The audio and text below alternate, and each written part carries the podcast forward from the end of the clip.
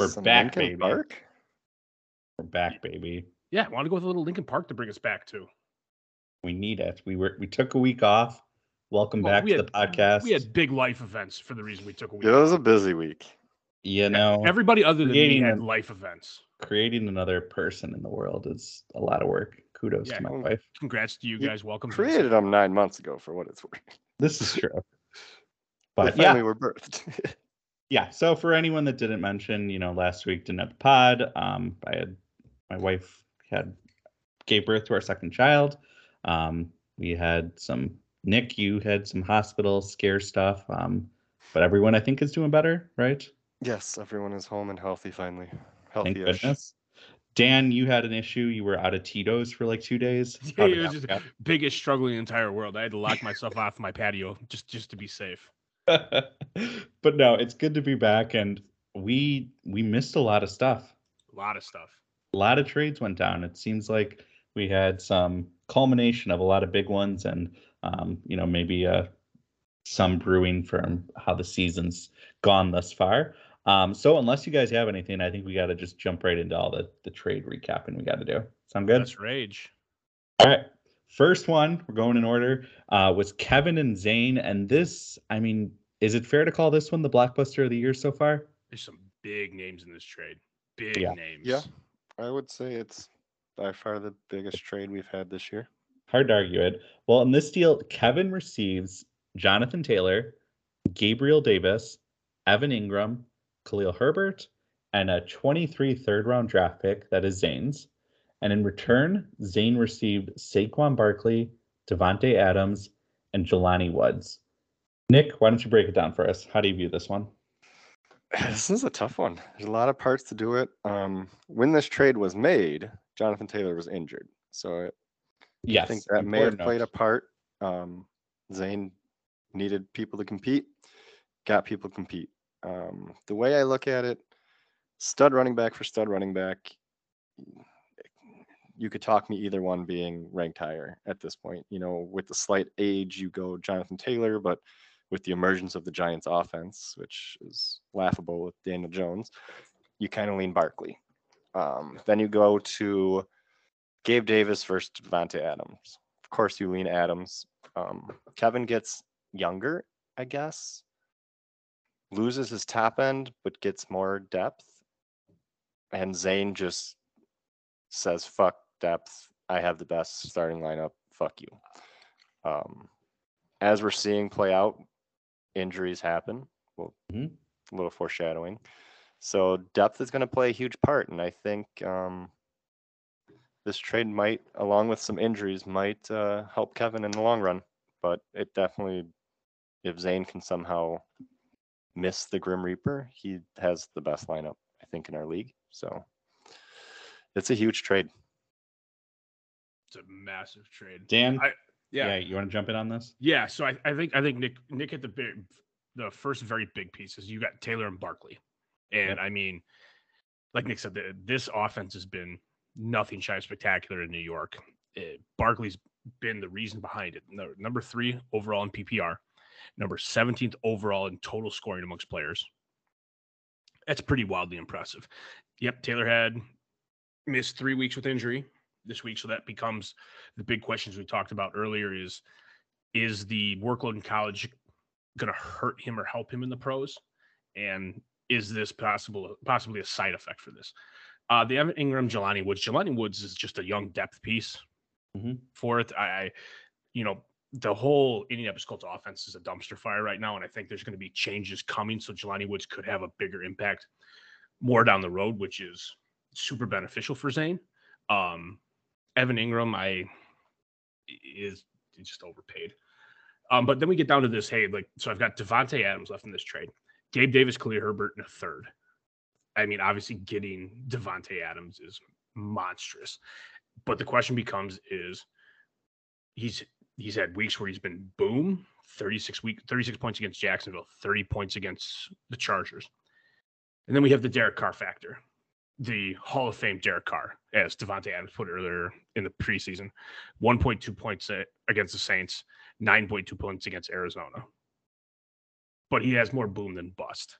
So you take a risk potentially week to week with Davante in this upsetting Raiders offense. But I I don't see a fault either way. I I think overall the trade is I love when big names get moved. I think this is a fun trade. Gun in my head. I like it for Zane a little bit more. Yeah, I like it a lot more for Zane. Um, I think kind of echo the same thoughts of you guys. I think Jonathan Taylor and Saquon Barkley, you can really flip a coin. Um, Barkley's about two years older than Jonathan Taylor, um, which you know could mean something. I think Barkley has the higher ceiling um, in a PPR league. Um, Jonathan Taylor is good, no doubt, you know about it. I mean, you're splitting hairs if you want to tell me who you value more. Um, from there, I mean, Dan, I'll kind of go off what you said. I mean, with Evan Engram and Jelani Woods, I kind of view that as like a swap, you know, like a relatively equal value trade. You know, the vet for the rookie, both have their um, upsides in you know various directions. I get it, but then like I kind of view this trade then Davante Adams for Gabriel Davis, Khalil Herbert, the 23 third. Um, again, this was made almost two weeks ago, so you know you'll have to take my word. It's not like entirely revisionist history, but I mean, it's just Davante Adams is so good. Like you talk about like the boom and bust, Dan. Like Gabriel Davis is way more boom and bust. And I know that Adams is older than Gabriel Davis. I think like four or five years older. But like Gabriel Davis is like a very inconsistent player that is basically a deep threat, like in a greatest or the great the best offense in the league or one of the best offenses in the league. Um, you know, I, I think the logic, you know, by Kevin is to get younger, which, you know, I get that, but I just don't know if Gabriel Davis and Khalil Herbert are the types of players you want to make that move to move a guy like Davante Adams. Um, Khalil Herbert, like so many people are just ready to pencil him in as like the Bears starter next year. Uh, as a Bears fan, I'm very skeptical about that. And I think banking on like a late round guy that's been solid, you know, spelling the top back to step in and automatically be that guy is like a very risky endeavor, especially when you look at next year's draft class, potential free agents available. Um, I just don't know if that's a lock to happen. And Gabriel Davis, you know, yes, he's good now, but like what happens? You know, is he a type of player that the Bills are going to build around, you know, and want to have come back? You know, is he a difference maker? You know, when you have like these big quarterback contracts, right now it's not an issue, but it's going to be like as the cap hit gets larger for a guy like Josh Allen and the Bills. So I don't know if Gabriel Davis is destined to be with Allen long term. And if that's the case, you know, if he goes to an offense that doesn't have an elite quarterback or doesn't have like a potent passing game, you know, he might get paid, but he could be like Kendrick Bourne and be on like the Patriots and basically, you know, running rin sprints like for the rest of his career. Um, Davante Adams, you know, he's a Hall of Famer. I just, Nick, you said it. I think this does potentially solidify Zane as the best starting lineup in the league on paper. And I think for him, it's a home run. For Kevin, I don't think it's enough value gain to justify moving off the strong upside potential. Gabe Davis is an unrestricted free agent entering the 2024 season. So he's under Gabe under Davis contract for this year and next year. Is a young Will Fuller. Tell me oh, I'm not could, right. No, no, you're not you're not wrong. Yeah, I mean I think that's fair. I mean Will Fuller obviously, you know, lay off the PED um stuff, Cheater. but you know what else was he? Wasn't he on like something else where he like he was like pregnant like someone or something? Drinking horse no. semen, who knows? I don't know about the arrested part, but maybe I missed yeah. that. I don't know. We'll have to have a stat boy check that for us. But I mean, any Isaac, get on that shit. uh, any rebuttals or counterpoints for this one, or you know, Nick? I mean, Dan, you mentioned the Gabriel Davis call out. Appreciate that. Um, I think the biggest thing, the way I see Adams, you know, you say you broke it down Barkley for or for Taylor. JT. Yep. I mean, this year you could argue it. I think Taylor's probably worth more, so I think you have Adams and Barkley for Taylor plus a little. I, it's not great, but I mm-hmm. definitely think Taylor's valued more than Barkley, so that's where kind of some of the Adams comes in. Not to just say it's Gabe Davis, Herbert, and a third, but yeah, I mean now Herbert's on IR, so yeah, and that didn't happen, obviously. You know, at yeah. the time of the deal, you know, it's but no, that's that's fair. And I mean, I'll I'll concede. You know, JT, if you want to say he's number one and more value and valued more, that's fine. But I don't think it's like outrageously a huge gap between him and JT or him and Barkley straight up. Agree? Or disagree? No, I would agree. I mean, especially with the state of the teams. I mean, Indy is seems to be on an arrow down, and Giants are definitely on an arrow up. So I don't know. Jeff You take Saturday that. is a thing. yeah, but they also have Matt Ryan doing 40 Yeah, yard runs, which is terrifying. Yeah. yeah. Who would you rather have a, having a 40 yard run, Matt Ryan or Tom Brady? Tom Brady. I saw something. It listed like all these running backs that Matt Ryan now has a longer run on the season of, and it is disgusting. Yeah, it's Oh, really bad. gosh. Yep. Yeah. We should we should not even broach the subject anymore. All right. Last words or any other words for this trade before we move on? No, I mean, I think Zane is the favorite. Okay, I guess yeah. real the quick, hashtag let's, foreshadow. Let's talk about like just from a playoff standpoint for this year. For Zane, it seems like we definitely like it for him, like you know, an, an immediate you know result factor. For Kevin, does this take him like noticeably further back, like in the race? You know, is he still a top tier contender, or how do you guys view him? He's obviously Well- in the playoffs. I was gonna say his division sucks, so obviously. Yep. At Hey, the time of the trade, I think division. at the time of the trade, I thought it took him, you know, kind of down and out. After what happened to Stefan's roster this week, I think with his depth, he has a pretty good shot. Like, I mean, if he is in the championship or playoff game and he hits a Gabe Davis boom, his roster's still good enough that he can keep with anybody, and then he hits that boom and you're fucked. So I think now after this week, so it marinated a little bit, it actually helped him. I, like the, I like the word choice, marinade. I didn't get a chance to get to the where some of his teams play on that first initial playoff week. Mm-hmm. But if Kevin has good matchups in week, was that going to be 14? 15 starts the playoffs if 15 you don't secure playoffs. week one. Yep. Yep. So, so, so I mean, it, a lot of that could come down to matchups here. Kevin could be in a position where he squeaks in just because some of us in the division aren't necessarily as strong. But um, this could be a real dirty. Like if you're Adam and Stefan, this is a scrap fight for this buy because Kevin could be really super scrappy depending on matchups. That first matchup, I used matchup three times in that sentence. I like it. That's what I'm here for. no, I mean, I think. No, I mean, right now, I think in, I look at that division. I think Adams just right now above everyone else.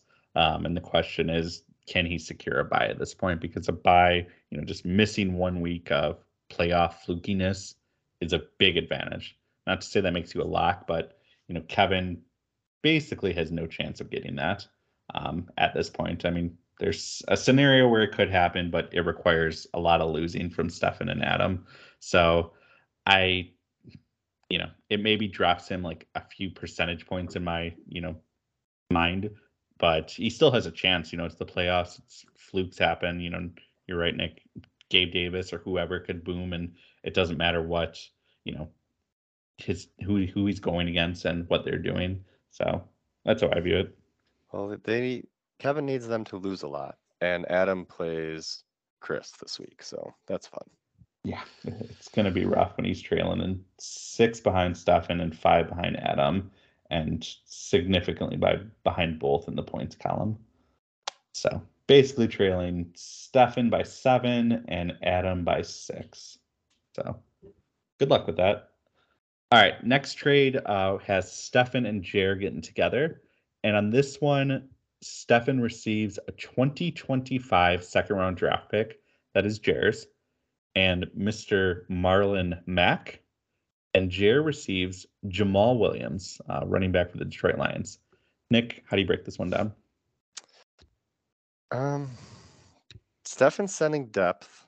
Jer's getting a running back who is just insanely TD efficient. I think he has 10 now or 11? Uh, Mhm. 10. 10? Um, I'm sorry, two, four, six, eight, there's an adding on the bottom, Nine. but nine. I I guess I just don't get it. And- kudos for Jer. He got a good running back for cheap. I mean, and yes, it's probably only for this year. I think Williams is a free agent. Um, Stefan sends depth. I mean, this is pre him losing a quarter of his roster to injury, but I just, I don't know. Playing For a with fire a little 25 bit. second, that's so far away to give up a piece to win now. I mean, you, I think Swift might be back. I don't know what's going on with that team, but Jamaal Williams is just scoring. And if you can get it for a second in a few years and you're competing, kudos. Yeah, I, I think the touchdown dependent piece, he, he is 100% in this offense, the goal line back. There's no question about this. They get inside the five yard line, even the 10. Jamaal Williams is the only guy in the backfield. They might, like, if they get pushed back, yeah, maybe to the 10, you might see Swift in there for a swing pass, but he's going to go through and he's going to get his opportunities on the goal line and he's going to maximize them. He's a big boy at six foot, 225. Um, he's going to see his opportunities. He saw 40% of the snap count against Green Bay. 40%. 16, 16 attempts for 59 yards with a score. 12 points, basically. To give up a second round draft pick, which I've basically set the standard for on this is what you have to pay for a, for a backup running back, except this is better than a backup running back because he has 40% of snap count. That's there. And I regret everything I've ever said about Marlon Mack.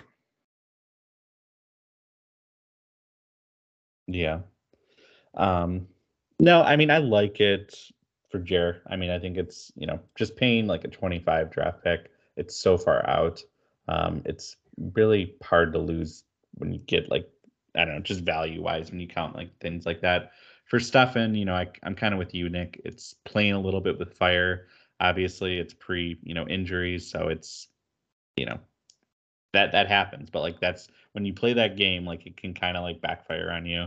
Um, so I like it for Jer. I mean, obviously his running backs, you know, are still a question, but I mean, you know, filling like um, the holes with like these small band aids, you know, are fine for this year um, in terms of you know just getting you know points, and you know that's all that he's really aiming for. Um, still has like that hole maybe on a long term basis, but you know you're not paying immediate draft capital to do it, so hard to argue that's not a win.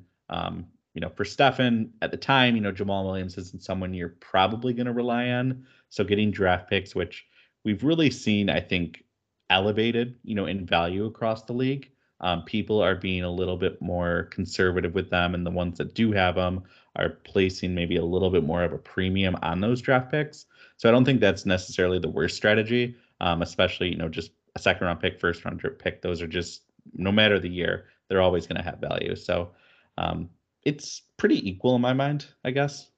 I don't really have any too strong negative thoughts for either team, to be honest.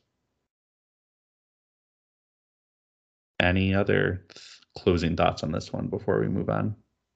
Nope. No, let's go to the big guy. All right, let's go to the big one. And this was a doozy, but I think it was a long time coming. Um, this involved you, Mr. Nick Ruth, and Jer got together for a deal. Um, Nick, you received Kyle Pitts, um, a one dollar in FAAB, and Jer receives um, a 2023 first round draft pick that is Zane's, a 2023 second round draft pick that is also Zane's, and a 2024 first round draft pick that is Adams, and Cole Kmet. Nick, we'll start with you. You were involved with this deal. I mean, feel free to give us your mindset and any other things you want to shed on the trade. All right. So I'll do it from my point of view, obviously. Um, Yeah. I have way too many picks for roster spots. That's becoming abundantly clear. Mhm. Um, I think I have a pretty good core. Right now, I am at one five, so I'm kind of in that middle road. I kind of need to start fine tuning. Mhm. Um, Cole Kmet, I just I like him. I'm a Bears fan. I think he's gonna be good. I mean, he's been a resurgence as of late. I think he was the top scoring tight end this week or this last week. Um, but I just don't have a long term view of him. And Pitts, I think, is, I mean, his draft capital, his measurables, everything about him is just amazing. And he's only 22. So I've been hounding Jerry for about six weeks on this trade. Uh, we finally got it done. He got a boatload of draft capital that now he can use or flip. Uh, he really only has the one quarterback, and as we've seen, trading for young quarterbacks next to impossible. So he gets two firsts, maybe round out his team. He's not overly old, so getting the picks to maybe replace running backs that could be a thing too. Um, so I think it. I mean, trading Pitts is just a tough pill to swallow, but he got a. I want to say a decent return. I know I was hesitant for some of it, but I've been hounding it for Pitts so long that I'm super excited. You know, right now I think I have seven real solid starters that are pretty much all. I think my oldest person's 25, so I think I'm in the right place. Um, yeah, I just have a shit ton of picks, and now I need to start rounding out a roster. For me, there's one thing that's going to make or break this Kyle Pitts trade. The one dollar in FAAB. You hundred thousand percent correct. Thank you for asking. No, um, what does the Atlanta quarterback situation look like this year and years to come? Mariota obviously does not enjoy throwing to the tight end. He finds moments where he scores, but there's not really a whole lot else. He's very boomer bust right now. So depending on what Desmond Ridder looks like, if he's the guy that Atlanta sees going forward, is going to determine what production we see out of Kyle Pitts. Young QBs love their tight ends. You want Desmond Ridder in there as fast as you can because he's going to be the guy that's going to make Kyle Pitts good. Has Mariota done enough to keep Desmond Ridder away from this? Justin Fields is now having packages specifically drawn up to hit Cole Kmet. If this develops, this relationship that these guys have, and obviously I'm a big Notre Dame guy, huge on Cole Kmet. If this relationship between Fields and Kmet can blossom, and we continue to see the Bears protect Fields, give him offensive weapons. If they don't give him offensive weapons, it's Kmet and Chase Claypool with a small sprinkle in of random other people, um, Darnell Mooney included. I really, really like this for Jerry coming back. Even with you rebuilding Jerry competing, this definitely helps Jerry with the second year connection between Kmet and Fields. But getting two first and a second back, I again I thought Jerry 8,000 IQ to everybody to get Pitts. Is it a little rough to move on from him after you draft the way that you did to get this guy specifically? Tough. Do I like the return? Absolutely. I love this for Jerry. You don't trade Kyle Pitts. You don't do it. He had the, one of the greatest seasons of all time for a rookie uh, tight end. Over a thousand yards, you know, most since Hurricane Ditka. Um, he is the GOAT level tight end prospect.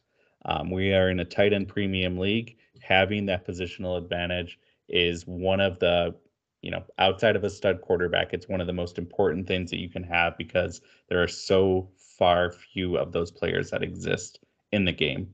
Kyle Pitts checks every box for that, and he showed that his rookie year. The difference this year between last year is not quarterback, it's passing volume. Right now on the season, Atlanta is averaging 14 completions a game. 14. There are multiple games that Marcus Mariota has completed less than 10 completions on the season. Kyle Pitts, fun fact, is still the second highest targeted tight end in the league. Now, again, it's a pie, you know, it's a very small passing pie, but he's still getting targeted. Mariota is passing him the ball, but because their passing volume is so incredibly small, it's irrelevant. No one would be successful in this offense that's an elite player. It's just not designed to do that. You know, Arthur Smith or whatever is you know, big braining everyone by running the ball a lot. And hey, it's working because Tampa Bay is shitting the bed and they're not doing anything productive. So it's what they're a game above 500. The Falcons are like a game back, so they're close. You know, they'll be happy, but Tom Brady and the Bucks will pull ahead, and this will be irrelevant. Um, and they'll probably eventually go to Ridder. You know, maybe they'll draft a quarterback, but you know they're piling up these wins, so they're not going to be in position to draft a high one. But Kyle Pitts is going to have his day in the sun, and Kyle Pitts as we saw his rookie year, is an exceptional bet to be a fantasy stud for the foreseeable future. Um, I think passing on him for picks, especially over just like players, you know, I, you know, there, I know for a fact that there were elite players, even just from myself. I mean, I offered Mark Andrews straight up, and I don't say this as someone that's bitter, but I can't imagine the offers that Kyle Pitts was that was available for him. You know, getting at the end of the day, Zane's picks are locked and loaded between seven and twelve, and uh, what would that be, nineteen and twenty-four. um, depending on where he finishes in the playoffs. Adams is very likely next year to be in the same situation when we look at that um, division and how things are shaking up. Cole Kmet, I mean, he's I don't know. I'm not the biggest fan on him. I kind of echo a lot of Nick's thoughts on him long term. I think he's an okay, you know, tight end option, but I don't think he shows anything that can be a next level game changer um, tight end at the position. Um, I just you don't move Kyle Pitts. I think this is one that I don't think Jer is gonna he's gonna look back on and I think he might wish he didn't do this and was a little bit um, resounded in keeping an elite talent like Pitts. For Nick, this is an absolute game changer. I don't like that he did this because I think when you look at Nick's roster, it's you know very similar to you know someone like Sam um, and his team and how it was rebuilt, you know, through draft picks, you know, hitting on targets and you know making some savvy trades for guys to help on the rebuild. Um, getting the tight end is the hardest thing to do, and if Kyle Pitts is the type of player that I think we saw his rookie year, that I think what we've seen he can do like this year, just with in terms of his um, still being targeted at an elite level, um, still being you know just an elite option. I just think this really completes Nick's roster, and as someone that has to compete against him, fuck Jerry, why'd you do it? Um, I, I don't know. I love it for Nick. Jerry, I, I'm not sold at all. That's Okay, so- my rant. Let me ask you this question then. Yeah. So last week against Carolina, Yeah. eight targets, two receptions. Is that on Pitts or Mariota? Okay, I have a I have a great answer for that. Let's go. So you are absolutely right. Kyle Pitts, fun fact, on the year, he's caught 25 of 54 targets, 46% Yep. in 10 games. Do you want to guess how many players have a lower catch rate than him on the season with at least 25 targets? Do it. Let's uh, hit me with the fun facts. Two, Robbie Anderson and Aquani- Aquaniminius St. fucking Brown. Do you So- believe for a second that Kyle Pitts is as bad as those guys? Oh no, not in the slightest. So these are all purely on the quarterback or the offense situation.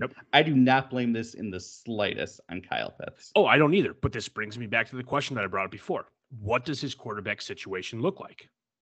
A and- quarterback and- situation doesn't matter. It's the offense that's flawed. And this offense is not going to last if you're not lo- using a Kyle Pitts, a Drake fucking London. Like, go ahead. You can do this if you're winning, and teams will put up with it. But if you're not going to win, and Tampa Bay is coming back to reality to reclaim this division, I think it's not going to fly. No team is going to sit here while you have like two Ferraris in your garage and just so you can like drive it like a drunk 16 year old that has no idea what they're doing and doesn't know how to drive stick. Like it's not going to fly. So it's not even the quarterback. The quarterback isn't the biggest issue here. It's the fact that they are just not passing it all. And that I know for a fact will change So how does it change though? because it the with coach is going to get fired. So No. okay, so you're on you're banking on like coaching staff changes. Hundred. I mean, if it continues at this rate and he doesn't make adjustments, yeah, hundred percent. Okay, so uh, what's that time frame look like though?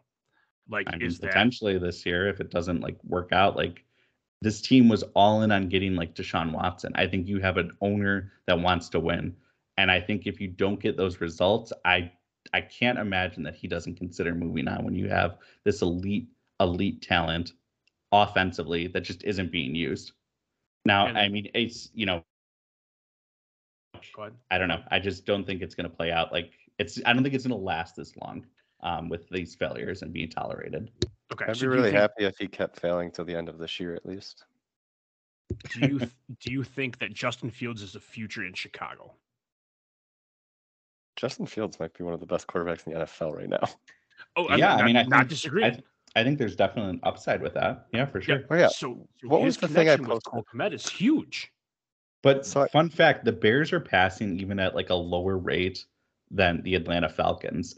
The only reason like Kyle Pitts is kind of or excuse me, Cole Kmet is doing his best Gabriel Davis impression in terms of just having big play, you know, yardage and um touchdowns. You know, the one touchdown he had this week was like no one was around him. It was a broken play touchdown. You know, don't get me wrong. If you think that's going to continue on an everyday basis, I'm all for it. But like we have a lot of like results for this year and even last year as his um, as a player, and it doesn't spark you know the greatest hope of you know optimism for him. If you think otherwise, I mean that's fair. You know, I can't tell you not to, but like there's really not a lot of things like from you know a targeted perspective, you know, his measurables in terms of his speed and his athleticism to be optimistic about. So it's just a hope and a prayer, I think, if you're going to argue that.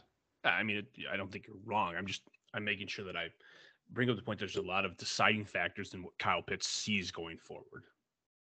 I would agree with that. There definitely has to be a change, um, Yep. and I just I do think it's going to come. That's Yeah, I I mean, with any anytime you do with any of these things, it's what is the opportunity that this person sees from the quarterback position. I get the offensive play scheming, but you can scheme right. If you can't get a guy that gets you the ball, it doesn't fucking matter. yeah, no, that's hundred percent true. But I mean, I let's get to that problem. Yeah.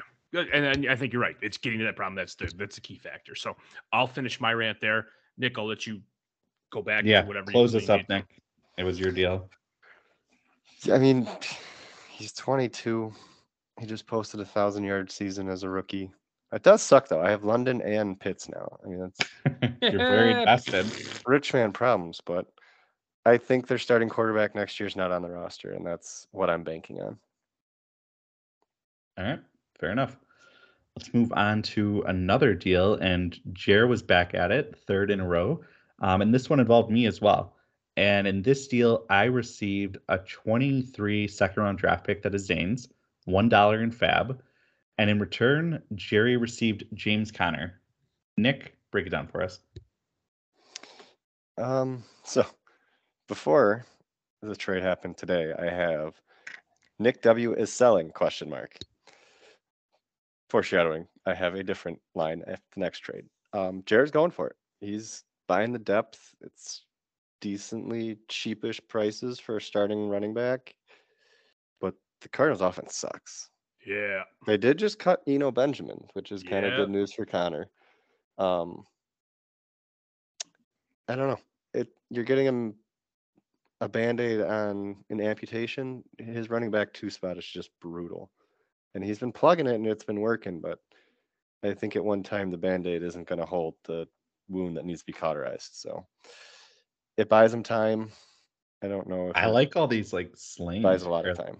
Oh, I, You're know. really Fairness, knocking I out spent a lot of time in hospitals in the last two weeks. my analogy was a was a band-aid over a gunshot wound. So I think glad we're on the same page.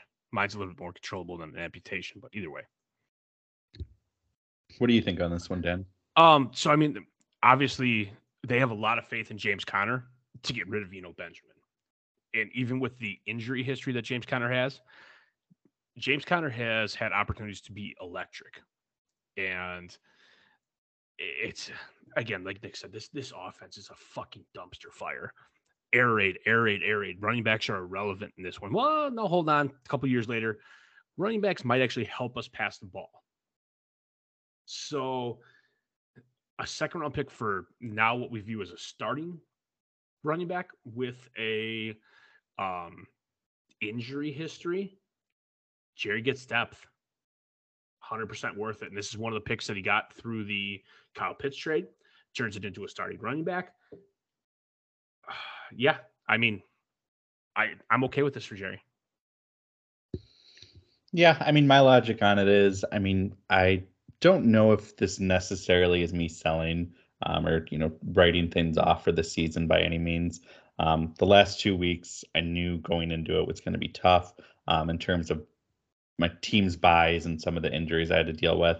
Um, I thankfully didn't lose any games on Jared during that stretch, um, so I don't think that's all she wrote. But you know, moving James Conner definitely stings a little bit. But I think you know, for my team, you have to be realistic, and um, I think this was just a good opportunity to capitalize on a draft pick that I think could maybe help me a little bit more with either. I mean, I have to be honest here to you know a look behind the looking or the curtain here. I have been, you know, trying to use this pick to even help me win now this year. Um, have nothing's really materialized since, but um, I'm not completely selling. I guess is the short story here. Um, but for Jer, I think this is, you know, he's going to fill in, and I think as long as James Conner's healthy, he might be the best running back for Jer's team. Um, he is going to just get used and you know run into the ground and get all the touches and as long as his body can you know handle that workload i think he'll be you know a back end rb1 high end rb2 which you know for Jer that's would be a phenomenal fit, and I think could definitely help him down the stretch. Um, so it's one of those I think just necessary evil trades um, that I needed because I'm not sure if you know James Conner how much the market would be really be there in the off season. So I think it was just something I had to do. Rebuttals, thoughts? No, won't argue with you. I don't. I don't think it's a bad way to do it. You get a second next year's draft. You get rid of a piece that's kind of going to help you maybe solidify out, but wavering back and forth. I, I don't think it's a bad way, especially because you have you have a first and now a second next year. I think that helps your depth build. Yeah, it gives me options. Yep. Um, and I mean, even if I'm being honest, even from a contending standpoint, if my roster's healthy, big if, you know, I think James Conner was probably one of the last options on my team. Um, you know, maybe by RB three or four. So I think I can maintain it. Um, I again, I don't think my season's over, or I'm I'm not writing things off yet. If an offer comes and I have to sell more players, great. If an offer comes and I can buy, I'm not opposed to that either. Yep. Nick, any last thoughts before we move on to the last trade? No, I think that's the next trade is another one with you, so I'll just add comments there. All right, let's do it. So next trade, I was back at it, and I got together with Stefan on this one. Um, on this deal, I received a 2025 second round draft pick. That is Jers. Um, one dollar in FAAB, and in return, Stefan received Allen Robinson. Nick, we'll start with you. How do you break this one down? well, the elephant in the room is Oh, Stefan lost wide receiver one. yep. Probably Kupp. for the season. No, They it said says like six. IR weeks, four weeks. Yep. that's our season at least. I Yeah, mean, with he how the Rams broke season are looking, would we really be shocked if he's not shut down? That's what I. Yeah. Yep. Like, there's no point in killing him or rushing him back for a lost season. I mean, they're in a bad place. I, I don't see him playing this year. Um. So then now I have Nick is selling exclamation point, but it, sounds like you've killed that rumor. It looks like I you're mean, very slowly sorry. selling your old and busted for some seconds, which can help either retool Mhm. or you draft. You know, second round picks, as you've seen, can get starting running backs. The problem if you do start selling, there's no new buyers. The market's a little saturated. There's not much to get right now. Um, sadly, your season was kind of thrown for a tizzy with the Watson suspension, Russell Wilson playing like dog water, and now your other quarterback is injured. Too much to overcome without having super elite talent elsewhere. Um, your elite position of tight end, Waller has played two games. Andrews missed the last three. So it's just so much to overcome. I get the selling. I think it's a smart idea. The real question comes, and you've answered it, but it's in my notes I had. Are you just retooling or are you going down to the studs? And that'll be kind of interesting to see going forward. Yeah, I'll Um, I'll yeah. jump in real quick before you go in, Dan. Um, I mean, I I think again, it's what the market gives me. Yeah, I mean, I think you're right. Like right now, there isn't a ton of options, but I do think there are there is potential. Um, so I'm definitely like turning over every stone to see what's out there. Um, you know, if I got a strong offer for Dalvin Cook, would I sell him? Absolutely. If I had a chance to buy I'm Chris Godwin, I'll just use an example with you, Nick. If I had a chance to buy him and it made sense, sure, I wouldn't be opposed to it. You know, I'm He's really very much like- available. exactly. You know, I gave you this free plug to sell, but like the point is, I'm really not. I don't think I've um, forced myself down a road yet. Um, I, you're very much right. Like I'm selling off kind of some of my older guys that I'm not sure are going to be great pieces for me next year when I'm hoping to be back at it. Um, but this doesn't preclude me, I think, from um, still competing. I'm two games back. I still have a head-to-head matchup against Chair, um, and you know that last game of the season actually. So I don't think things are completely done in that regard. But again, you know, who knows? I could get an offer tomorrow that shakes things up and throws me right back into it, or says, "Nope, Nick, I'm trying to pass you for the fifth pick in the draft," and you know, Godspeed as we try to tank for the last four weeks. So very much up in the air. So if anyone's listening to this and you want to help me commit to either buying or selling, feel free to reach out. I appreciate the support. Dan, I'll let you jump in. All right, my turn. Yeah. Because this is one of those ones I'm a Cooper Kupp owner in a different league that I'm competing in. Yeah, so you can give some good thoughts on this. I definitely picked up Allen Robinson. Okay. So the my look is is where does his target share go to? And obviously, you know, this is we saw what happened when he was playing. I thought it was fucking broken right off the bat. The fact that that ankle is not broken or he didn't break his shin bone is baffling to me. Ben Sporonic or Ben Skowronek, sorry, um, Tyler Higbee or Allen Robinson. Where does the target share from him go to? To me, it's Allen Robinson. Um, he's been on the field at minimum 83% of snaps played since week one. I think he gets fed. I think this is a huge, huge piece for Stefan to be competing this year. Long term wise, oh, Nick, this is great for you. I get it's three years out, but where's Allen Robinson in three years? Where's Allen Robinson in five, six weeks? Yeah. And, and that's that's kind of the piece there. Is this is great short term for Stefan. This is interesting with I don't even know what his contract looked like, but his situation. Allen Robinson has been a number one. We've seen it in Jacksonville. We saw it in in Chicago. Now he has a chance to do it in LA. He has the talent to do it. I don't see the longevity of it being there. Stefan, great short term. Nick, better long term. And I love one dollar in FAAB. yeah, no, I mean, I think you hit the nail on the head. I mean, I really don't know where like the the targets are going to go. I, I, you know, you forgot Van Jefferson. I think he just yep. got back and he he's interesting. Um, you know, there's always been the the Odell Beckham rumors and him coming back. Um, I don't know. It's just going to be interesting. Like if this team continues to suck, I mean, in addition to like Kupp, I mean, does Stafford get shut down? You know, what does this offense look like? Um, I don't know. I mean, I think Allen Robinson logically it makes sense. Um, I like Tyler Higbee to get like a little bit more work, but um, yeah, I don't know. I think for Stefan though, I, I totally get it. You know, with losing Kupp, um, wanting to fill that hole, and um, in the grand scheme of things, you know, pick three years from now, it's not the the worst investment by any means for this um, you know plug and play option. Nick, want to wrap it up with anything, or we good to go? Yeah, I mean, I just A Rob isn't Kupp. I mean, you're looking to fill the void, but I don't think the void of Kupp can be filled completely. Hard to argue with that. He's a super duper stud, and that can be pretty rare for a wide receiver to plug in and fill. But who knows? I mean, McVay's a fan or an offensive savant. Maybe he can get some things going with A Rob. At least Stefan's hoping for it. All right. Um, before we move on to no, no, no, yeah, let's hold on a second because I'm going to do something that's going to shock the world right now. Oh, okay. Let me hit the accept button on this really quick. You guys oh. should get a notification here in just a moment. I've sat on it for about 48, 72 hours. Oh my it is goodness! Now finally being accepted because I wanted to do it live on stream. That's why you wouldn't accept any of my fucking trade offers. We have a trade.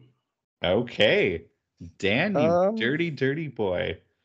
Okay, um, let's rattle it off real quick. Dan and Stefan got together on a deal. Dan receives Mr. Tommy Tremble, tight end for the Carolina Panthers. You also receive a 2025 third round draft pick that is Adams. And in return, Stefan receives Hayden Hurst, uh, tight end for the Cincinnati Bengals. Uh, Dan, since it's your deal and you were being sneaky, why don't you break it down for us? So I've had a couple Hayden Hurst talks with a couple people on this this t or this group yep. that has been looking for it. And a third round draft pick has basically been the standard is what I've been offered for Hayden Hurst. Mm-hmm. Tommy Tremble, I, I, God bless Stephanie, knows my love for Notre Dame gives me a guy that I really that came out of there that is good. We've watched his snap share increase immensely since week one. And that's big for me. And when you compare it to what Ian Thomas is, they're about the same. The difference is, is Tommy Tremble's pulling in passes and Ian Thomas is not. And unsure of what the situation in Carolina is going to be from a quarterback situation, I'm going to preemptively take the opportunity to say, hey, new quarterbacks are a tight end's best friend. Oh, look, here's Tommy Tremble. He's a 6'4, 250 guy compared to Ian Thomas. That's also 6'4. That was a really bad piece for me. Um, thank you for all of 40 seconds of preparation for this. But Fun fact Hayden Hurst is also 6'4. it's fuck. That's just all sorts of shambles. But Tommy Tremble's 22. And this is an opportunity for me to get a kid that could potentially blossom into a a talent. I get the third. Granted, it's a couple years out, but it's a big piece for my depth development. And Stefan gets a piece that is in one of the most dynamic offenses on the face of the planet. And with the fact that Ja'Marr or um sorry, not Ja'Marr, Jesus, Ja'Marr Chase is out a couple weeks. Yep. I think we can see a little bit of increase in his opportunities and hope that it pans out because Devin Asiasi is not going to challenge him. Mitchell Wilcox has never been heard of. I think Hurst has a big back half of the year, and this is a, just another piece that's piece that Stefan has that's going to be valuable going forward to cover byes as Hayden Hurst byes this week, as well as give him flexibility in the tight end position. Okay. Nick, do you want to jump in with your thoughts or do you want me to go at it? Um, I'll go. I Okay. Don't see Hayden Hurst starting for him. So I guess it's depth, but I think Higbee is going to just be plugged in. He'll kind of absorb, as we said, some of that Kupp missing with Robinson. I don't see a world where I'd start Hurst over Higbee, but at least he has depth going into the playoffs, which, you know, I've been preaching is needed. So for a pick in three years for Hurst, I was definitely asking for more for my tight end, so I see why he went this way. Yeah, I mean, my initial like off the cuff, like hard to do any research. I'm with you, Nick. I don't know if he really steps in and fills like a role for Stefan. Um, you know, yes, he is depth, but is he gonna ever start over Hayden Hurst? Or excuse me, over uh, Tyler Higbee? I sincerely doubt it. Um, you know, is this, you know, were there better options there? Um, yes, but like Stefan also doesn't have a lot of pieces. So if you're gonna bargain shop, I guess this isn't like the worst deal to do. Um, but I don't know. It's even with you know Chase being out, he's just I don't know. Is he really like a better that much? Or, I don't know. Is he a great option? I guess, but I, I I don't entirely love it for Stefan. I feel like you know this is kind of a trend that we've seen Stefan using picks in a peculiar manner at times. Um, and maybe I would have held out and looked for other options and or just, you know, frankly just sat on, you know, Mr. Um, Tyler Higbee. Um, but I understand, you know, you want to try to secure a bye. Um, for me, I guess I would maybe play with fire. No, I'm in the playoffs. See if anything develops. Um, maybe try to make a splash for a bigger trade if I want to move like maybe one of my players, um, especially if I get maybe more clarity for a guy like Cooper Kupp closer to the deadline or some of the other guys on my team. So for you, Dan, I think it makes complete sense. I don't know if Tommy Tremble or Hayden Hurst really matter um, two, three years from now, but the 25 third always will matter until it's drafted. So nice to pick that up. Exactly. Well, you guys talk and segue to the next section. I'm gonna run use the bathroom because I've been drinking. All right. Um, so this week, you know, we kind of alluded to some of the stuff, Nick, but we saw injuries. Um, Oh, yeah. Three. I mean, the biggest one obviously is Cooper Kupp. Um, he's on IR for The fact it wasn't broken blows my mind. Like I thought he broke his leg. yeah, no doubt was- in my mind. No, it was an ugly one um, that I did not see. I'm not even gonna like sugarcoat it. Was not paying attention, but it, I'll take your word that it was bad. Um, but he's out for at least the next four weeks. Um, it sounds like it could be a little bit longer, especially with you know if this Rams season continues to disappoint. I, I can't say we'd be surprised if we don't see him the rest of the year. Um, in addition to that, Zach Ertz out for the year. You know this is why Stefan just made the move um, to shore up that tight end option. And lastly, another tight end injury, Dallas Goedert. Um, he's on IR for at least the next four weeks. Seems like it could maybe be something they're conservative on as they want to get him back for the playoffs. So what does that mean for the fantasy, you know, season? Um, as we end things, and you know, I guess we'll start with Cooper or Cooper Kupp and Ertz. Um, we've talked about it for Stefan's team. You know, does I mean, does this lead the way for like Adam to just be head and shoulders above Kevin and Stefan and also be a locked and loaded to secure the bye? I wouldn't say head and shoulders, but I'd say he's probably the favorite now. Yeah, I mean, it really is hard to argue with that. Like, Although right, leaning on Tyler Heinicke or Matt Ryan as your QB two is tough. Yeah, I mean, yep, that that is a completely fair point. Um, but I mean, everywhere else, you know, you feel very strong about Adams' roster, um, and you know, the one thing looming for Adam, and I'm surprised we haven't seen it. He still has that 25 first. You gotta imagine that maybe it's going to be moved before uh, the December 8th uh, trade deadline, right? You know, Adam's got to have like an ace up his sleeve that he's going to try to pull off. Oh, I don't know what- There's I don't know no what that's gonna be. ends the season with that pick. So, you know, he's got that coming. And, you know, when you look at Kevin's team, when you look at Stefan's team, um, they really don't have that's, you know, they don't have a lot of bullets in the chambers to make a move. Um, Adam, even though it's not a great bullet, it is a premier option. Um, picks are always valuable, especially first. So um, it'll be interesting to see how that plays out. Um, right now, though, Steph or Stefan has a one game lead on Adam, a six game lead on Kevin. Um, Dan, I don't know if you're back, but Yep, are back. we who who finishes with the bye in this division? Um, Stefan, Adam, or Kevin? Who who secures the one seed in the Justice League division? Start with you, Nick. Oh, yep. I'm gonna say Adam does it. I don't think. I mean, Stefan is in injury hell. Keenan Allen, I think, died. Kupp is Or out. brutal. Um, Ertz is out. Deebo Samuel is basically out. I don't know what the fuck happened to his season. I What a think it's all catching up, and I, I mean, Justin Jefferson is the best player in football. And then you pair that with Diggs.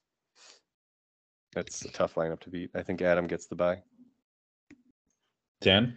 Um, I think this comes down to the. It's not necessarily the guys that you start; it's your flex players. And as it currently sits, without it's Mixon, Jacobs, and Deebo against Schultz, Patterson, and Curtis Samuel. In understanding that I haven't looked at byes, there's a couple other things that I haven't pieced together, but it doesn't look like Adam has a whole lot of additional things. Stefan has um, DeAndre Carter, so you like that. We've got? Kareem Hunt. Oh yeah, hundred percent. The fucking the Chargers wide receiving core is a fucking dumpster fire with injuries. Well, then you got to like remove the Keenan Allen Keenan Allen option, so that props Yep. up someone else Yep, for correct. Stefan's flex And, option. yep, you've got DJ Moore. You have Allen Lazard. I still think Stefan has the depth to make it happen. Kareem Hunt's on his bench. Um, I'm still going to lean Stefan. Yeah, it just, I mean, fantasy is all about, you know, luck, you know, getting into a rhythm, you know, getting guys that are just playing out of their mind. And, you know, right now, Adam's on a 14 game win streak, has not lost for seven weeks. For me, I think Adam is, you know, going to pull through and secure that bye. And it's going to, if he does do it, that's, that is a real huge advantage, you know, not having to play a game, you know, in the playoffs is just one less fluke, one less injury, one less, you know, drop pass touchdown or whatever you don't have to worry about. So I'm going to say Adam locks it up. I, I think it's interesting too. I'll just point this out. So Adam has scored approximately 63 points more than Stefan has. Yep. Stefan has had against him 146 more points scored against him with a obviously a half game lead. So Stefan has had the harder schedule than what uh, than what Adams had. Yeah, Adam's I'll- had the I'll- easiest schedule in the year in the league. Hundred thousand percent, hundred thousand percent. I'll take Stefan's roster on that every day, even with the injuries at hand. Okay. Um, all right, and then so for the Dallas Goedert, I mean that impacts Zane, and you know Zane, you know earlier he moved Evan Engram. You know, like him or not, he's probably would have been a very decent option as it stands right now for Zane. He's got Jelani Woods or Jack Stoll, Cameron Brate. You know, Not great, fill- Bob. Not great. Not great. I mean, and when you look at Zane's team, I mean, Zane's kind of in a similar position. you know, as Stefan and Adam are, you know, he's three games back against Sam.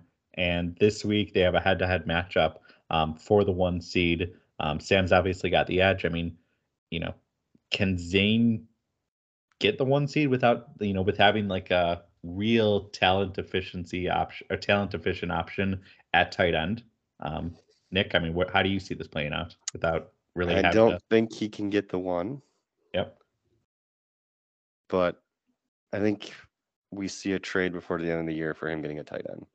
I just can't see with everything he's done to go pretty much all in this year that Yeah. he's going to rely on Jelani Wood or something stall stole. I just don't see that as a reality. Yeah, and I mean, we talked about a little bit like with Stefan, like in his trade, you know, with Dan, you know, potentially just riding it out and seeing what happens. I mean, is you know, how do you think if if Zane takes that approach, just riding it out, like you know, and maybe conceding like any chance for the one seed, but seeing like if Dallas Goedert is back, you know, four weeks from now, that that puts him back for week one of the playoffs, um, Yeah. potentially you know, is that playing with fire too much? Um, or, you know, is that silly potentially punting like a one seed option? Or, you know, when you have Zane's roster, it's like, who gives a shit if you're going to be conservative and not want to waste um, assets? You know, that's maybe better approach. You know, I, I don't know the answer to that. I'm just curious how you guys. Yeah, I mean, at least in the Avengers, there's four teams competing. In Justice, there's three. So Stefan has the luxury of he's guaranteed playoffs. Yeah. Zane isn't necessarily. I mean, you sold off some pieces, but as you said, you've also you're also looking to buy. So I think sitting and waiting could be tough, especially because the longer you wait, the more you're going to be over a barrel, and you can possibly get stuck too. So I think that looms as well. Um, I don't know the answer. I mean, it's a shoulder. It wasn't as bad as Ertz or as Kupp, so it, it could be. He's IR four weeks minimum, but I mean, at least like for Zane, I'd start Hayden Hurst over those two option he has. So I think even if he buys a lower end tight end to buy him four weeks, third round pick in three years, I think it'd be worth it.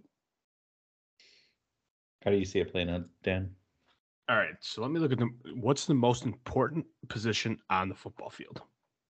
Long snapper, You got it, hundred percent. What's the second most important position? quarterback. Quarterback. If I told you there's a team that has QB four, QB five, and QB seven, and then the other team has QB six, QB fourteen, and then QB thirty, which team do you think you would take? I'd probably take the one that has three top 10 quarterbacks. That's hundred percent the reason that Sam's going to be on top of this division. Justin Yep. Fields QB four, Joe Burrow QB five, and then Geno Smith QB seven. Geno fucking Smith. Uh, Fucking great, good for him. Fuck Yeah. Drew Lock. Like who came up with it? who said that was uh, shit. Okay, anyway, laugh at it now. yeah, right? well, hundred thousand percent. But I, I, that's the biggest position there, and understanding that Sam is McCaffrey, Kamara, you know, Swift, great. Diontae Johnson, we don't know really where he sits in that So- offense. But you have AJ Brown, CeeDee Lamb. Wait, I'm going to cut you off real quick. Yeah, Dan. go ahead. So is your argument here? It doesn't matter if Zane had Goedert or not. He's not getting the one seed. Doesn't matter. Doesn't matter. Okay. So I mean, then from your perspective, like, is it just who gives a shit? Like, get to the playoffs. Like, if Goedert isn't going to be available, you can maybe address it in Week 14. Uh, you know, at, at the trade deadline, or you know, you just literally don't address it because all hope is gone. I mean, there's obviously a lot of variable factors that could happen between then. As it sits right now, get to the fucking playoffs and fucking what happens happens. You got to buy. You got to win one game to get the championship game. You got to get one game to win money. Like that's where you sit. If you can secure the bye, that's the most important piece. And then you pray you win one of the two fucking games you got to play to get in into the money. Like that's what it is. It's funny you say how stacked Sam's roster is, but Zane scored more points and has more potential points. So he, in theory, has the better roster. Yeah, but I mean, when we look at, I guess, you know, I mean, we've had so McCaffrey changed teams. Hockenson ta- changed teams. Yeah, I don't have the breakdown, but it would be interesting to see. You know, I, I you just look at win streaks; it doesn't mean anything because it's schedule thing. But Sam right now is on a 15 gamer streak. Uh, Zane's on six games. Again, that doesn't necessarily mean anything, but I'm curious. You know, has Sam's team you know put up more points the last X game versus Zane? I don't know, but I mean Zane definitely does have a strong roster, but Dallas Goedert helped a ton in getting to that point. when we get to talk about matchups and everything like that, there's some specific things that I think will separate a couple of these pieces, which is going to make it a little bit harder for Zane to be attainable. Well, that's a good segue because Yep. Let's let's segue into the matchups and um, you know, just a reminder, trade deadline December 8th, 11 a.m. when the waivers run. Um, that is the start of the week 14 games, you know, that Thursday night game. So just FYI, we've got about um, the waivers four run at 11. Yeah. Did I did I say You said- December 8th at said- 11 a.m.? You said December 8th at 8 a.m. no, you Oh. said 11. You're drinking. Oh, There all you right, good for me. Uh, The fact check me. Somebody fucking comment down below about whether my life. He said fucking 8 a.m. and I'm gonna stand by it. It's 11 a.m. All right. But three weeks from uh, tomorrow, uh, when probably most or whoever listens to this podcast. So, um, on that note, let's jump into the matchups of this um, upcoming week tw- 11. Um, and let's start off with Dan. You are taking on Steve's team this week. Um, I don't even know if we really need to go into this. Um, are we all taking Dan? Yeah. Four wins is My note is one. Dan wins. Not a good matchup by any stretch. Yeah, correct. The fucking Case Keenum's playing because fucking Teddy Bridgewater's on a bye. And Joe Josh Allen may be playing in six feet of snow. Oh, This and is it- it's the Patriots game 2.0. Josh Allen, Josh Allen on the moon. But the the real quick and fun thing, Dan, you moved up to the third pick in the draft of the season was today. Oh, fucking loving that right now. That's you know something to watch. Yep. Steve obviously has it locked and loaded, um, but we'll see if there's any more moving and shaking the last couple weeks of the season. Shaving, shaving points. Um, all right, next matchup we have Adam taking on Chris. Um, both teams have been kind of feisty. Um, I don't know if you know Nick, you want to give any rundown on how you see you know the teams playing out this week. I literally have four words. Adam by it. a million. Without Ja'Marr Chase, Chris's team is a complete. Oh yeah, I I said Adam, but I meant Armand, or I was thinking Armand in my head when I was describing that matchup. So I'm an idiot. Yep. Well, it's Chris by a million. Or Adam Adam, by a by a million. million. Sorry. Adam by a million. Yeah. Mahomes, Yep. Adam by a million. Whoops. Ekeler, Diggs, and Jefferson fucking outscore his entire team. Agreed. Um, all right, let's move on to actual Armand. Armand is taking on Jer this week. Um, and this one might be a little close, to here, I say it? Um, Nick, how do you see this one playing out? Yeah, this one's gonna be feisty. Um, I think Jer wins, Mhm. but Dak and Tua are back, or Dak or Tua's on bye, so it's Dak and Jones. I, it's gonna be tough for Jer, but I think he wins. I mean, here's where I'll go with this. Armand starting Kyren Williams, who is not the starter. He plays behind Darrell Henderson and Cam Akers, as well as starting Taysom Hill, who plays behind. I, I don't understand. I fucking hate Taysom Hill. And for that reason, fucking Armand's team can go suck a fucking fat one. Um, Jerry the Moon. I mean, Kyler So- Williams, like he was, you know, I don't know, he was actually kind of decent and filled in like when Kupp went out, got a lot of passing game work. Oh, for sure. Um, I He had three, three catches, three targets for 30 yards. he that's did not a lot. drive. Three catches. All right, that's a good thing to say. Taysom Hill has three catches, and he's tight end six. So catches don't really matter. Um, I'm going to take the upset and go with Armand. I don't know. I just got a feeling like with his quarterbacks, I think we're going to see some maybe fireworks potentially for Armand to keep it interesting. Even though Tua is on a bye, I like the Daniel Jones matchup against Detroit. How many games are you chasing on me, by the way? Uh, so quick w- recap: Dan, you and I are tied, forty and fourteen. Dan, you or Nick, you are a game back at thirty-nine and fifteen. When we last did matchups in week nine, all of us had the same picks, and we all went six and zero. Um, we did not pick week ten at all, so you know we don't know how that played out. Okay. Um, all right, jumping on to the next matchup, and it's the Battle of the Knicks. I am taking on Mr. Nick Ruth this week. Um, Nick, what do you have in your handy dandy uh, calendar on this match or um, notebook on this one? So I have, if you're still in the hunt, you need to go two and zero here, or you're fucked. Um, Yep. It's not actually that easy of a matchup for you. I have some pretty good um, lineups for me. Mhm. Hopefully, Pitts shows the value I paid. Um, but you might have one starting quarterback. Do we know what's happening with Murray yet? I think he's still playing, but um, maybe not. Yeah. So I mean, you. I'll, maybe I'll join you on just the one starting quarterback this week. Hell yeah, man. It's the way to do it. Um, I I just don't have I mean Kenneth Walker's on bye, so I literally don't have a starting running back. So I think Yeah. you're gonna win. But it could be interesting if I get some boom. Everything you say before the butt is bullshit. I'm just gonna I'm just gonna say that. It's just 100 percent what it is.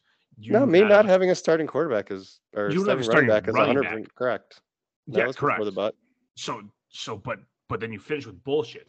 You don't have a starting running back. Period. Yeah, You don't. It hurts. Don't have a second quarterback. Period. Trevor Lawrence is on a bye. Your best running back on a bye. Your best wide receiver arguably is on a bye. And then we get down to the fact that you have Not great, Bob. No, no, it's not. And then you have Cade Otton, who has emerged to be one of Tom Brady's favorite targets.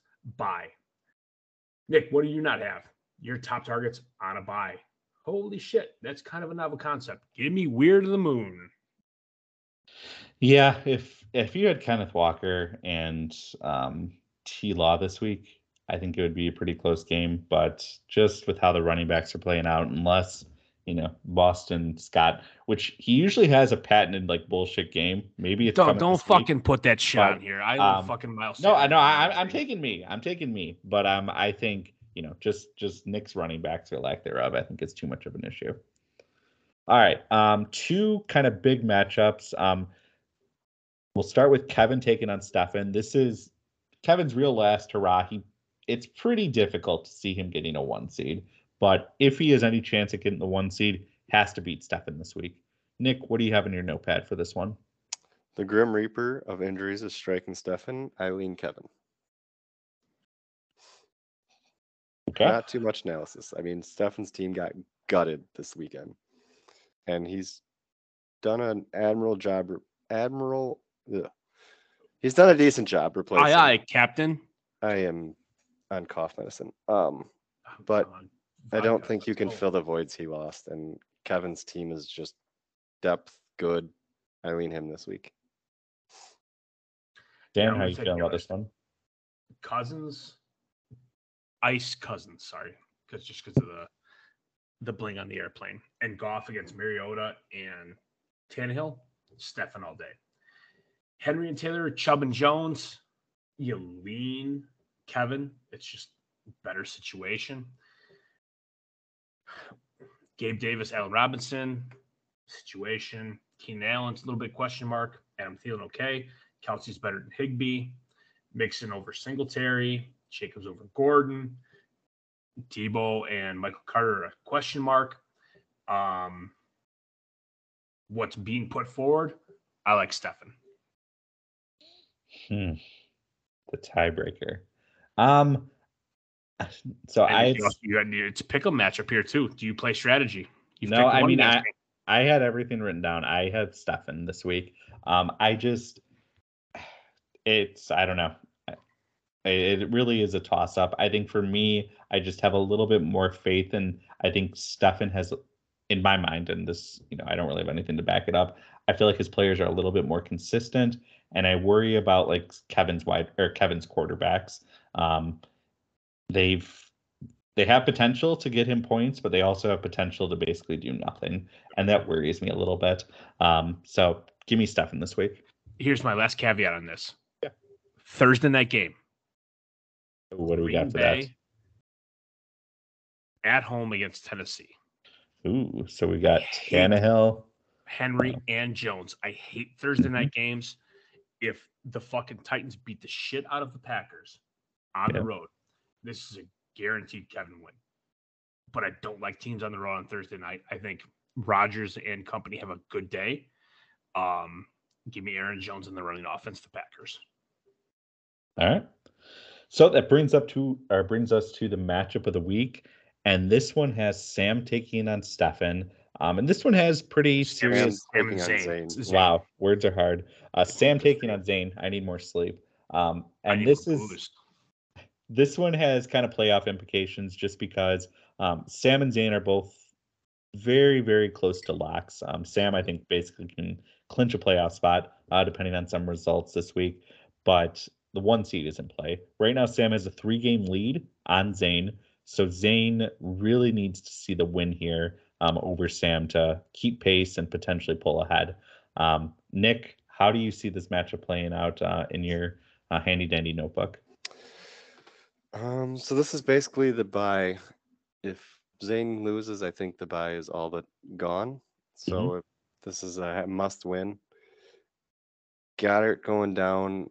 Pre that, I had Zane winning. Um, I just don't see Jelani Woods helping, and uh, Sam doesn't really have a weak spot in his roster. So I'm gonna lean Sam here. Yeah, so I'm gonna go right back to the byes. So for Sam, no ETN, no Geno Smith.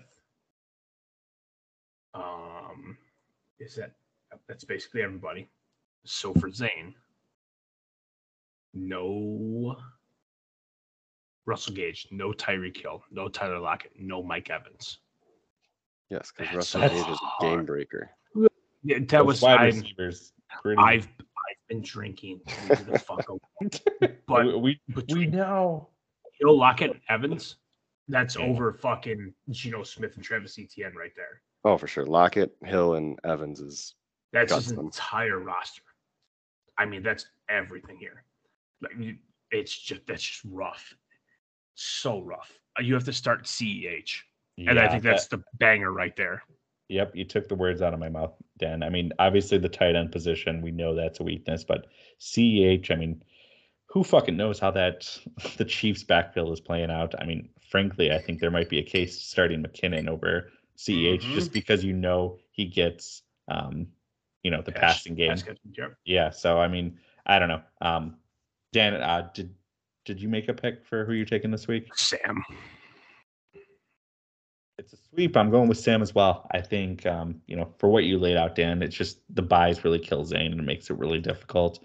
Um, and not having Goedert um, in the tight end situation, it, you know, unless, you know, Rodgers, we saw him kind of return to life this week, um, you know, with a, you know, it, it wasn't even a great game from like by his Yeah, standards, no, it but sucked. but he broke 19 points, which has been amazing because prior to that, his highest scoring game on the season was 16.36 points, which is absurd for Aaron Rodgers, but that's just how it's gone for it. So maybe we're seeing Rodgers get back on track. Um, but I don't know. It's it's an uphill battle for Zane this week. I think Sam's gonna get it done. yeah. On We that shall note, see. anything else, fellas, before we wrap up? It's been I a have good a week. lot a of good- tight ends for sale, and a lot of people need tight ends. Hmm. And Godwin is also available. There you go. I love it. I I just like that we podcasted again. I like I like these nights. Hells yeah. We'll we'll try to do one next week. Uh, we'll see with the holidays how things play out. Um, so no promises with that. Um, but help me commit. Am I selling? Am I buying? I don't know. You tell me. Send me offers. Till next time, fellas. Best of luck this week. Adios.